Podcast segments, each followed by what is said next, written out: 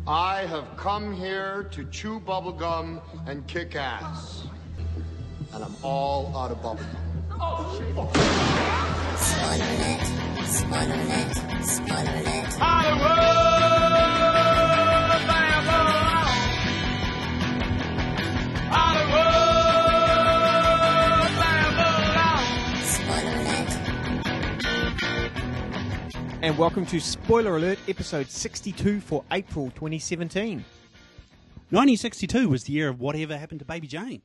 Uh, but it was also the year of Carnival of Souls, the sort of groundbreaking low budget spook story that will seem horribly dated to many people nowadays, but was hugely innovative and influential way back in 62. I'm Duncan, and yes, I know Simon. He's a friend from work. Uh, the Thor trailer managed to do um, what no Marvel trailer has managed to do for me, and that's genuinely made me excited for a Thor movie. Yeah. Um, but I suspect that's down to three elements. Uh, Cate Blanchett is a powerful villain, Oh my goodness. that brilliantly timed and unexpected joke at the climax, and of course, Led Zepp blasting Immigrant Song. So, like, kind of a doff of the cap to the trailer makers, you know what I Um, mean? Goldblum as well. Oh, right, yeah, Yeah, Goldblum, yeah. yeah, yeah. Yeah, but uh, B- Blanchett, um, she's one of my favourite actresses. Yeah, and as Yeah. we were talking about with Carol last month, Yes. know, last couple of Yeah, months, yeah, we've both been yeah. raving about it. So, yeah, it's fantastic, really Yeah. exciting. But it's a really well made oh, trailer. me too. Yeah. Hey, before we kick on to uh, what we've been watching and everything, uh, I made a great discovery this month as well. Uh, I was uh, talking to a colleague at work, at Kessa, about Cemetery Man. Yeah. And uh, I thought, oh, well, I'll send her a copy of the trailer. You know, look it up on YouTube and send her the trailer. And I found Cemetery Man on YouTube, the entire film. Oh, really? Yeah, so anyone listening, watch Cemetery Man on YouTube because not only is the whole film up there, it's at 1080p. Oh, wow. So you can watch this amazing film in full HD on YouTube for free That's great. and it's a great zombie film. It's uh, uh, this hilarious art film crossed with a zombie film. You know? Yeah, it's it's fantastic. I really enjoy Cemetery Man. It's based on Dylan Dog, isn't it? yeah, that's right. And uh, Dylan Dog's this great comic that you can buy at like train station kiosks and stuff in Italy. Mm. And they release one every month or maybe even more than that. So you Yeah. just go past and there's a new one there and they have these great covers. And oh, it's just wonderful. I can't understand a thing that's going on because it's all in Italian, but Yeah. it's entertaining as hell. Yeah, sure. Um, so, Simon, what have you been watching? What have I been watching? Well, this month I took the pulse of the state of the modern Hollywood action film via two very different movies. Firstly, I watched the biggest movie in the world, The Fate of the Furious. And then Darren Bevan took me along on a date with cinema's most headshotty hero, John Wick, and naturally, John Wick Chapter 2. Now, a straight up comparison would be grossly unfair. Uh, Fate of the Furious, after all, aims to be a broad, accessible crowd pleaser of a film, while John Wick Chapter 2 is a lovely edited blood splatter. Uh, yeah, I think we can talk about what they do differently as action films. Mhm. Um, for me, the Fast and the Furious franchise had a peak with Part 5. And sure, that was when The Rock made his appearance, but it was more the muscularity of the action scenes that impressed me. Uh, the third act, towing a safe strung between two muscle cars while driving through the streets of a South African city, uh, was delightfully unhinged and maniacally inspired, I felt. Mhm. But the films that followed often ran the risk of going too far with those action scenes, pushing them from creative bonkers mayhem to pure cartoon silliness. That tendency hurts Fate of the Furious, which is action scenes that lack any weight, you know, performed in a manner that has no stakes. Occasionally, the, bombast works. I adored a shot of synchronized zombie cars tearing through the streets of New York like a clockwork army in like perfect synchronization. Mm-hmm. But at the same time, nothing in the Fate of the Furious manages to look remotely real. Yeah. Uh, that'll be because a lot of it is CGI, I guess. But even scenes that should be real have no weight to them. An opening street race in Cuba, replete with the by now expected leering shots of scantily clad women, could be from anywhere. It certainly lacks the specificity of a place like actually, say, real Cuba. I mean, it doesn't even look like the country. I don't, and I, I presume there are real actors in real cars, and at least some of the time. but no one behaves like a normal human being or talks like a normal human being. And by the way, it's a huge mistake to have Vin Diesel's Dom desert his team. All it does is prove how little he contributes to the to the dynamic, how bland his performance is, and how easily Dwayne Johnson and Jason Statham can steal a film away from him when he's not there to hog the limelight. Mhm. You know, it's Yeah. uh, boy having him on his own is a huge mistake for his character.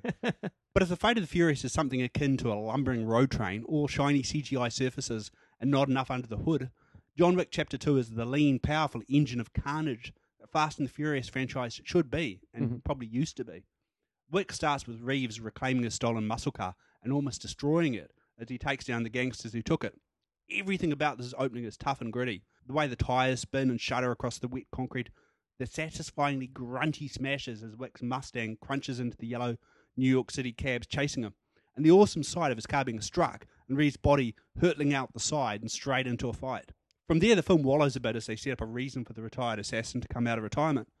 But it's soon back on its feet as John Wick heads to Italy to take down a criminal kingpin and then has to fight for his life once a $7 million bounty is put on his head in retribution. Mhm.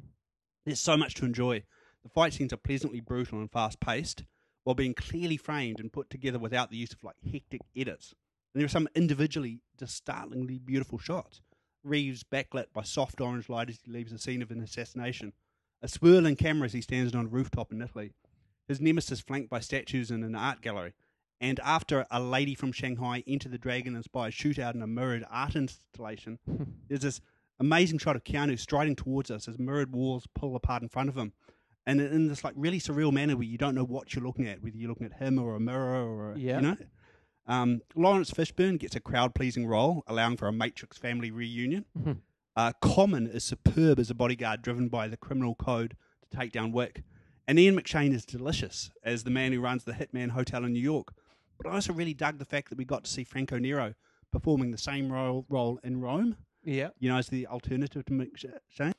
Particularly when he asked John Wick, with all seriousness, if he's in Rome to take out the Pope.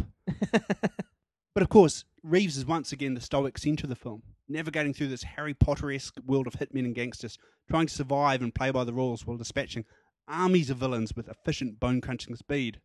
It might just be the role he was born to play. Right. But look, being hardened and seemingly unemotional isn't the same thing as blandness, of course. Which brings me back to The Fate of the Furious. and one more thing I hated about that film the team doesn't need, and we certainly don't need as viewers, Scott Eastwood. It's tolerable at the start when he's a by the books lackey of Kurt Russell and everyone hates him, as much as we do as viewers. But when at the end of the film, everyone's clinking beer bottles with him and giving him those little approving, you know, you done good, kid kind of nods, you know, Yeah. uh, it's positively infuriating. I know there's a good looking white guy shaped gap in the team roster at the moment, but Scott Eastwood isn't the answer. In fact, I can't think of any question aside from what do you get when you dull Clint Eastwood down by about 200%, where Scott Eastwood is the answer. In this film, he's Poochie in a Porsche. He's Ricky Nelson singing with the Duke and Dean Martin by the fireside in Rio Bravo.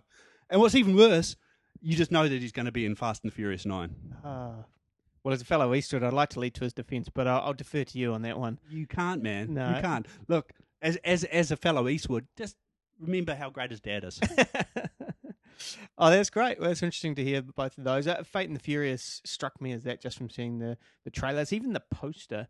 It just felt like a you know a CGI oh, look, kind of totally. blandness. And there's something else, and, and I feel weird even saying this, but at this point, no one can be hurt in a car. If you're inside of a car, at one point, people drive around in a car and park their cars around a guy to block him from a fireball because cars are invulnerable. if you're in a car in this movie franchise, you can drive off buildings and cliffs and get hit by a thousand rounds of rocket fire or whatever. Mm. And yet, this is a franchise established by a man who died in a car because he was driving it too fast.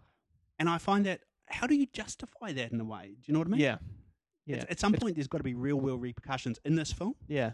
It's kind of tone deaf, isn't it? Really, to Yeah. to, to reality.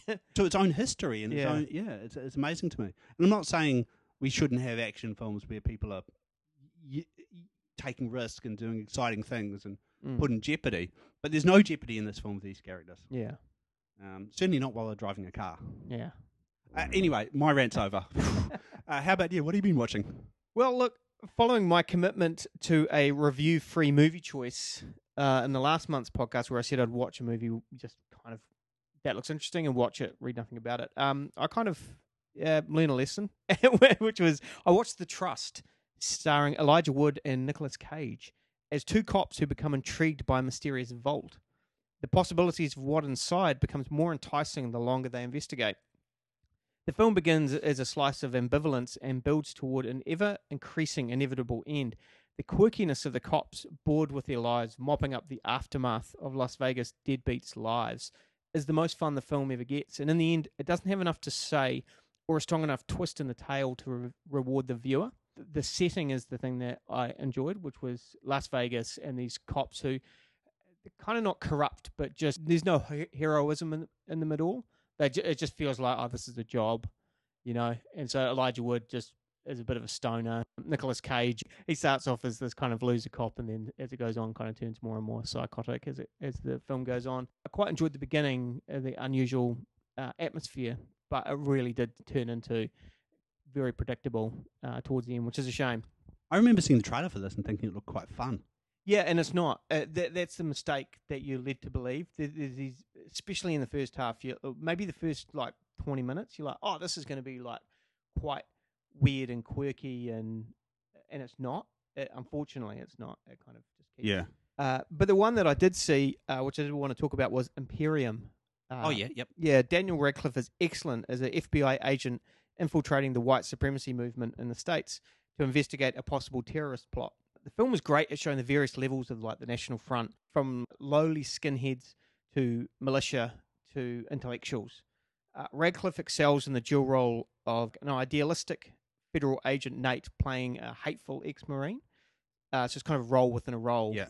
His frustration at not being able to crack through the posturing and gloating talk to the real plot ironically makes his anger even more appealing to his targets, uh, which I liked. So while the film shows things that appear in like every neo-fascist film, from Romper Stomper to Green Room to American History X, you know, you get especially like hardcore punk gigs, uh, rallies, harassing interracial couples in the streets. But, one thing I hadn't seen until Imperium was a Nazi wedding at night under the romantic setting of giant burning crosses and swastikas. Wow. that was just like, okay, I haven't seen that. yeah. Nate is a quiet blank slate of a character, but rather than showing the mental toll it takes on Nate being undercover in such an organization, it shows the emotional commonality between humans, uh, how only really belief separates us. It's a surprisingly optimistic film on an insidious, vile subject, and Radcliffe is to be applauded for another interesting choice. And his American accent is flawless, and I think he's visibly growing as an actor Yeah. and uh, he's really good in this. He's got a lot of presence. Probably the first film I've seen him in where I forget Harry Potter, Yeah. Right. even though he's been in other interesting films. I haven't seen Swiss Army Man, but you know, even when I saw like The Woman in Black, you Yep. know, I still go, "Hey, this is a good film," Yep. but he's a bit Harry Potter. And this one is the first time where he he has. Uh, an intensity and a believability about him, and he's driven. It's, he, he's a, he's an easy character to get behind. But yeah, it's an interesting film. Uh, I recommend checking it out. Oh, cool. That sounds great. I know the film you're talking about. Um, I've seen the trailer. It looks really good. Yeah, I really like how Radcliffe's career is progressing. Yeah. I know what you mean about the Woman in Black. I remember watching that, and there was uh, my, one of my few problems with it was I still kind of had that Potterishness. Yeah. He didn't seem old enough or wise enough to be quite believable. Yeah. Um, although I love that film. Uh, Swiss Army Man was probably the turning point for me, where, Mhm. I, where, I, s- where I'd forgotten all of that baggage Yeah. of where he comes from. But yeah, this sounds great, man. You're late. Plan on making a habit of this? What? You're fired. But I just. You make a valid point. Welcome back. You don't look too pumped. Come on, let's get pumped. This is the place where dreams are made or destroyed. Depends on how you feel about working at a water park. Um, we have a situation over at Harpoon Lagoon. Is it a homicide? Yeah, it's a homicide. I knew this day would come. So Simon, what's the news? Look, as you probably all know, I'm still a fan of the Humble DVD. I like having them around. I like their covers, the sensation when you crack open the box, the extras, the possibility maybe of a commentary track. And I love the fact that the range of films on DVD is still so much broader than any other format. But I also understand that I'm in love with the dying format here. There are no DVD rental stores near me anymore, and I'm reduced to scouring secondhand stores, thrift shops, and trade me to hunt for classics to add to my collection. But recently, Darren Bevan brought something to my attention. Aro Video down in Wellington have come up with an, an adopt a movie scheme where customers can pay a fee to have a DVD added to the Aro collection with their name beside it on the case and on Aro's website, plus free lifetime rental of that film. It's their way of ensuring they can still source rare and hard to find titles to add to their deep breath here, folks. 23,000 plus title library. that's awesome. Yeah, it's That- fantastic. that's almost as many as you've got. Yeah, it's getting close, eh? Yeah, yeah.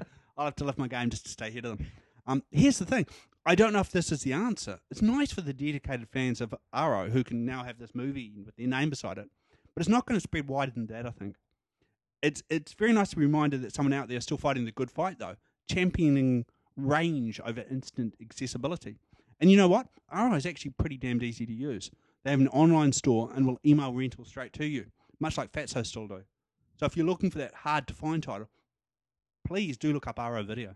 Oh, that's fantastic. I hadn't heard of that. Yeah, I, I, I use them. I've had them deliver uh, DVDs to me, Nice. and they've got such a deep range that there's a lot of films where you go, oh, I really want to see that. Can't find it anywhere. Cool. Um, Aro will have a really good chance of having it. And so, th- what's their website called? Is it just ro.co.nz?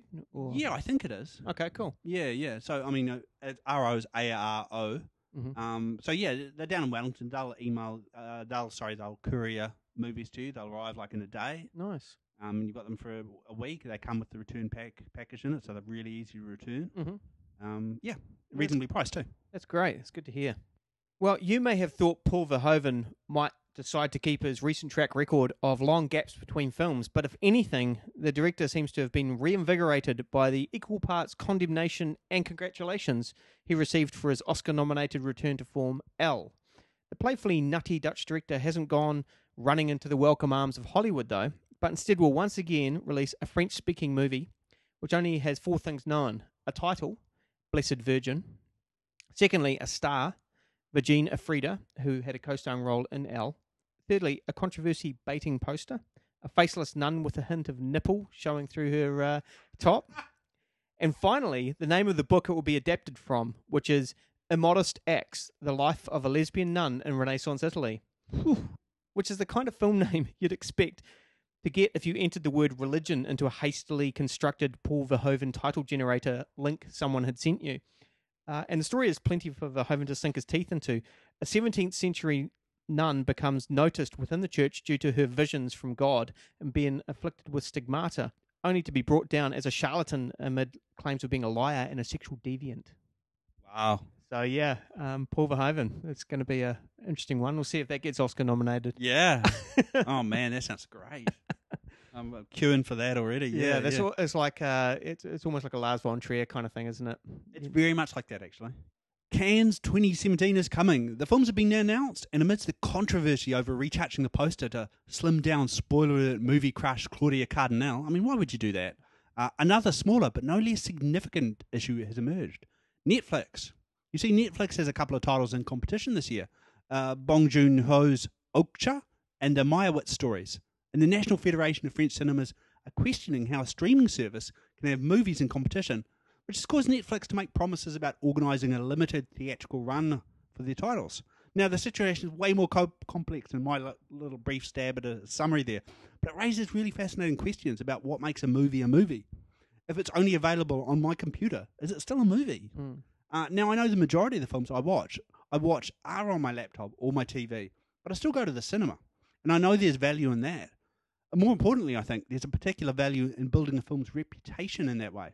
Sure, the Netflix model has been a boon for independent filmmakers who can now make real coin by selling their films to the streaming behemoth. But are they getting attention that way? Would Manchester by the Sea and Moonlight become critical darlings if they premiered on Netflix?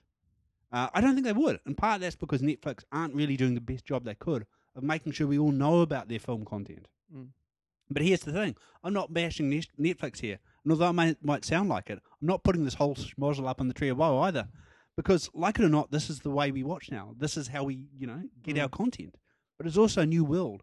And streaming sites like Netflix need to figure out a better way to do the business. I just don't think they've really got there yet. Mm.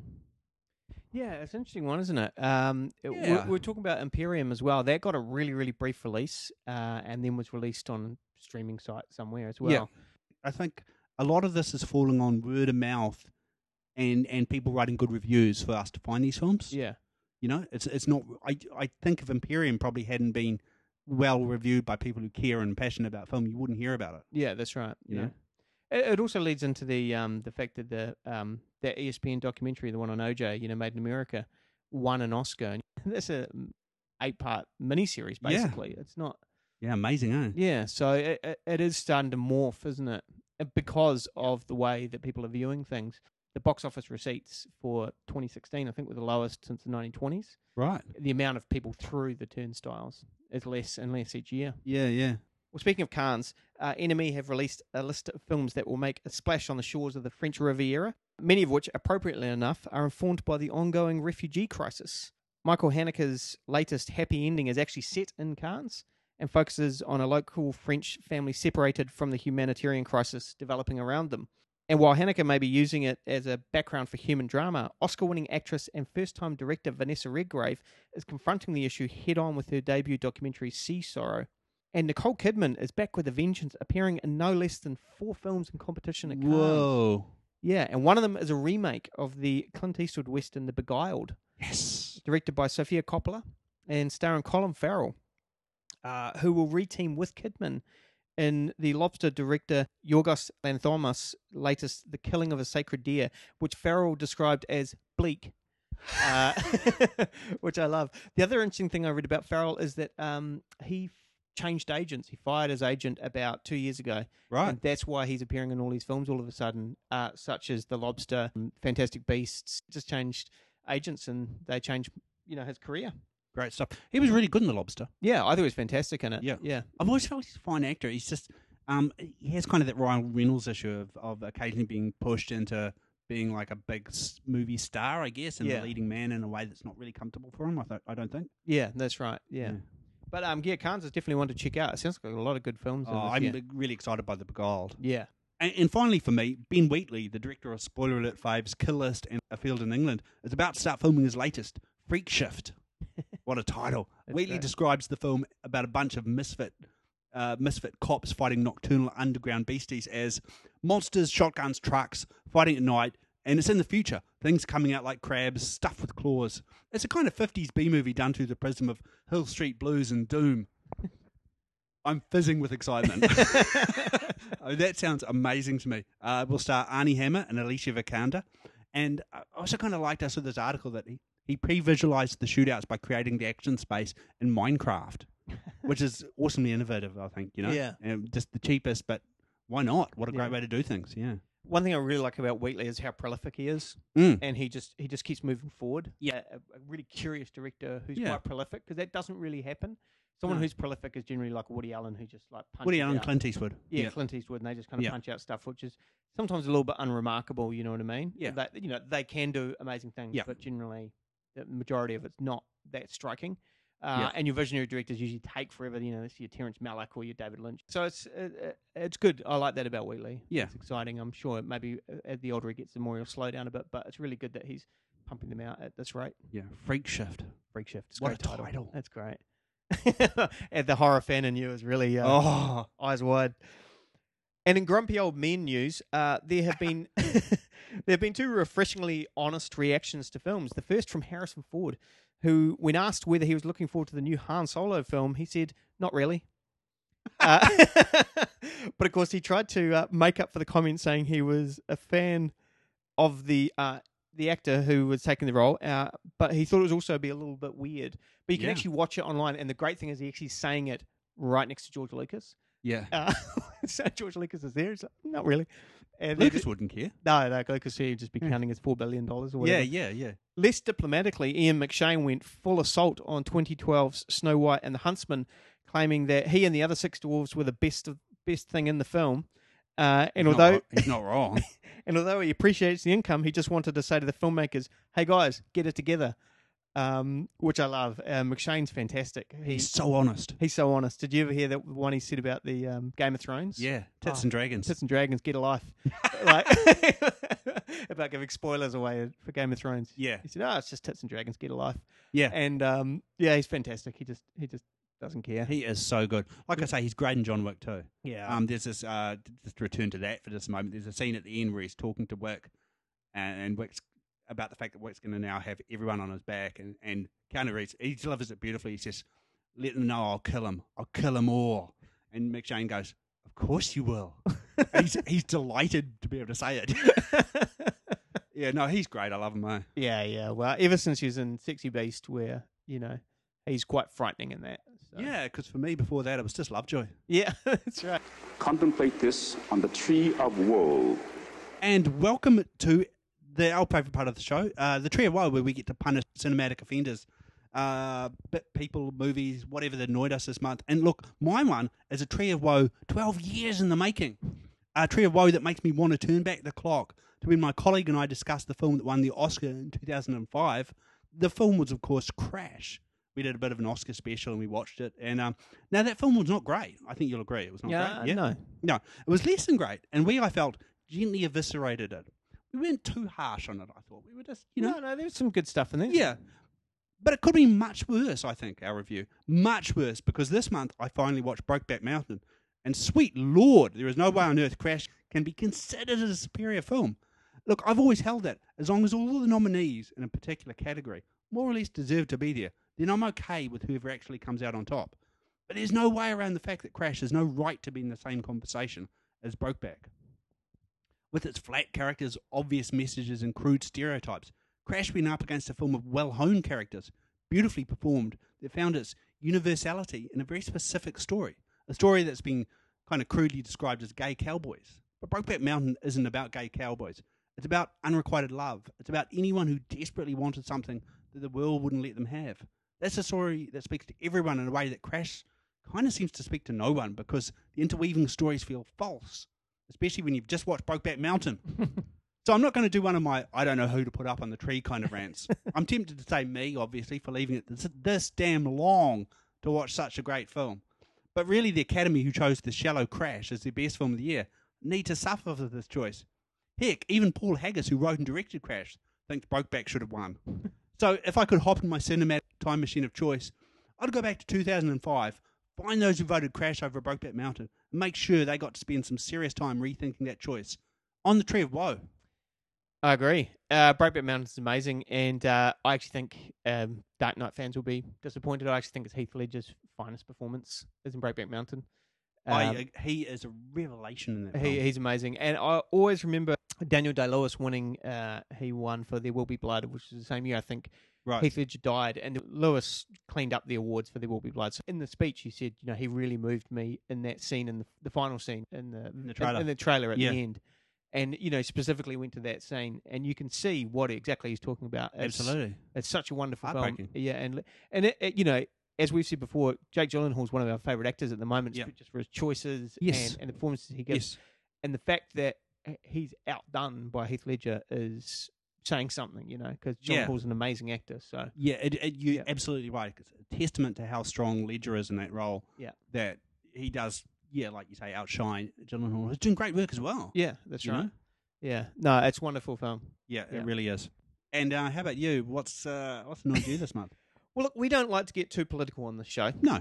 and and I think we can all agree that there is one place we don't want to be, and that is heading towards a nuclear holocaust. Now, whether it's the President of the United States' fault, the Supreme Leader of the People's Democratic Republic of Korea's fault, or Seth Rogen and James Franco's fault, I don't know. I blame Franco. but I know we may not be in the situation of one man made simple and different life choices. That man is the subject of a, an amazingly candid documentary that premiered at the film festival last year. That man, of course, is Anthony Weiner, former congressman of New York. The film titled Weiner follows him during his run for mayor of New York City, after he had already been disgraced for sending texts and photos to women other than his wife. The film plays like an excruciating feature length episode of Veep. Yes, politicians are human, but do they have to be this human? But Weiner's tragedy unfolds on thickening layers with each step. Sure, his decisions are his own, and the film makes the case that his private life doesn't affect his policies. Yes, he humiliates his family. But there is one section I just couldn't get out of my head, and that was the volunteer crew he had working for him, calling people for donations and mobilizing the support, including his elderly mother Wow. she is never interviewed, but there is a shot of her on the phone calling up people saying, Hi, I'm Anthony Weiner's mum, and asking for money and support. And the volunteer crew themselves are interviewed and say how they are a laughing stock, you know, amongst their friends and their professional, you know, kind of counterparts. Um, but they believe in Weiner's policies and they're swayed by his passion. And then he gets busted again for a second time, sexting porn stars. The hubris and entitlement, the righteous anger that Weiner drums up for the hypocrites, as he calls them, and he's complaining that politics is dirty and unfair. I- I'm incredulous that he's incredulous about it, Yeah. and it also makes him look like pathological. Uh, it just makes one want to weep because if he hadn't imploded, he could well have been the Democratic national candidate at the last election, or at least the vice presidential nomination, and we might not be marching towards nuclear oblivion. But aside from this political detour, it's the human carnage that Weiner leaves behind as he climbs up and nails himself to the tree of woe, complaining to the vultures about how cruel fate is. But maybe he should have a look down at those faces who believed in you and your poor mother because they deserved a lot better. Wow.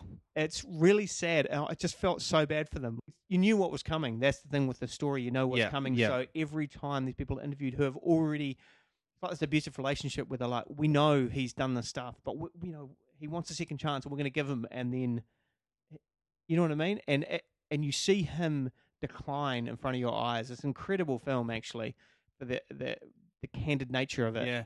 Um, It's staggering that really they got to make this film and to have that event happen while they were making this film. yeah. Do you know what I mean? Yeah, Yeah. yeah, and and you just see you you you understand his passion. You understand that he does believe in these things. It's a refusal of him to completely take blame. Yep. you know, he's like, yeah, I did these things, but you know, these people are hypocrites, and you know, what are they getting upset about? We should be focusing on the issues, and it's like, dude, Yeah. you know, you're a politician. I, I, yeah, his poor mum though. Yeah, he deserves to be on the tree of woe just for that. Yeah. Spoiler alert. All right. Well, that's uh, podcast 62. So, Duncan, favourite film? Well. I, my favorite film was actually a film I didn't speak about, which was well, it's called The Italian Race in English. Um, I'm going to pronounce this wrong, but um, Veloce come il vento, which means fast like the wind. sounded good. Yeah, well, it probably wasn't. I probably told someone to go, you know, screw themselves. Yeah, yeah, yeah. A talented teenage girl's future as a race car driver is thrown into turmoil after tragedy hits. Her junky older brother appears after years of estrangement to offer both guidance and trouble. Stefano Accorsi won Best Actor at the Donatello Awards. Uh, that's the equivalent of the Oscars and not a prize for Best Teenage Mutant Ninja Turtle. um, the film is lean and direct. It has charm, humour, and darkness. Uh, the car chases play second fiddle to the human drama on screen. Uh, it also boasts probably the best performance of Accorsi's career. He's one of those guys who's just in every Italian film for the last 15 years, and a star making one for the teen actor Matilda De Angelis. Uh, while the plot may be predictable, it feels churlish to complain when the characters are so likable and the action so captivating. And of course, he's kind of uh, he he won the award, and he's really like greasy and disgusting, but he's quite a pretty boy actor. So he's kind, it's kind of Right. like Brad Pitt, completely playing a junkie, like a toothless junkie. Uh, it's enjoyable though. If you get a chance to check it out, uh, it's called The Italian Race. Oh, good call, Yeah. man. And what about you? What's your favorite one? Oh well, look. I mean, obviously, I love John Wick Chapter Two. Uh, it's just pure cinema, you know, Yeah. and it is the, the best pure action cinema I think you're going to see in a long time. And it finish the finish is just superb, by the way. The, the way it sets up and leans into the idea of a part three. Right. And you know, I've said it before. There are no good part 3s Mhm. Um, I'm really hoping John Wick Chapter Three bucks that trend Mm. because they've done such a great job of setting up for the potential of it. Yeah. But of course, I also saw Life this month with uh, Ryan Reynolds and Jake Gyllenhaal, Right. which is a really pleasingly fun riff on um, Alien, uh, with some couple of great twists. Uh, it's not as good as John Wick Chapter Two, but I think it, it kind of went into cinema and disappeared so quickly that a lot of people will miss it. Yeah. And it is worth seeking out if you can. Cool. Uh, but this is Brokeback Mountain, man. Yeah. That's the month I finally, after 12 years, caught up with this amazing film. So, uh, Brokeback Mountain all the way. Excellent. Yeah. couple of Jake Gyllenhaal films in. Yeah, absolutely. Yeah. Yeah, exactly. No surprise there for us, I guess. No. So part two of our um, podcast will be Bette Davis, Joan Crawford, Beyond the Feud. yeah. So um, we'll put that up next week. We delve into both of these icons of cinema. Extraordinary actors. Yeah. their longevity, their amazing films, um, Yep. and and the history. So Yep. um, tune in. We do. It's really exhaustive, and we we we hope you'll enjoy Yeah. it. And certainly exhausted us. Yeah. Uh, but, but, but look, you know, because we all know that the uh, feud is, uh, is a massive thing at the moment. And everyone's loving that series. yeah, But for us, it was really fascinating to look at them outside of that. yeah, that's right. You know, we'll talk about the feud, of course, because how can you not? yeah, But just to talk about who they are, their, their great films, and, and their legacy as well. yeah, that's right. And so uh, the music we're going out to is um, from that wonderful Thor uh, Ragnarok. Is that how you Yeah, pronounce it? I think that it sounds good. Yeah, it, it, it's the Thor Ragnarok trailer. Yep. uh, which of course is Immigrant Song by Led Zeppelin. But uh, I tell you what, that just got me pumped hearing that again. Yeah. And yeah. Um, I watched the trailer. I, I showed it to my uh, my brother and my my father actually, Yeah. and um, my dad enjoyed it. I mean, he wouldn't watch a superhero thing, but he was laughing along at the at Yeah. the trailer. And my brother said, "Man, that's a good song to use." You know, Yes. just when that fire's coming screaming through the, Yeah. you know, exploding all of uh, Yeah. the the place. It's just awesome. It So, is really awesome. Um, yeah, we don't really need to say how great Led Zeppelin are, but no. that's the song we're going out to. So, um, Perfect choice. and so thanks to everyone for listening, and we will uh, see you well next week. Yeah, next week. Excellent.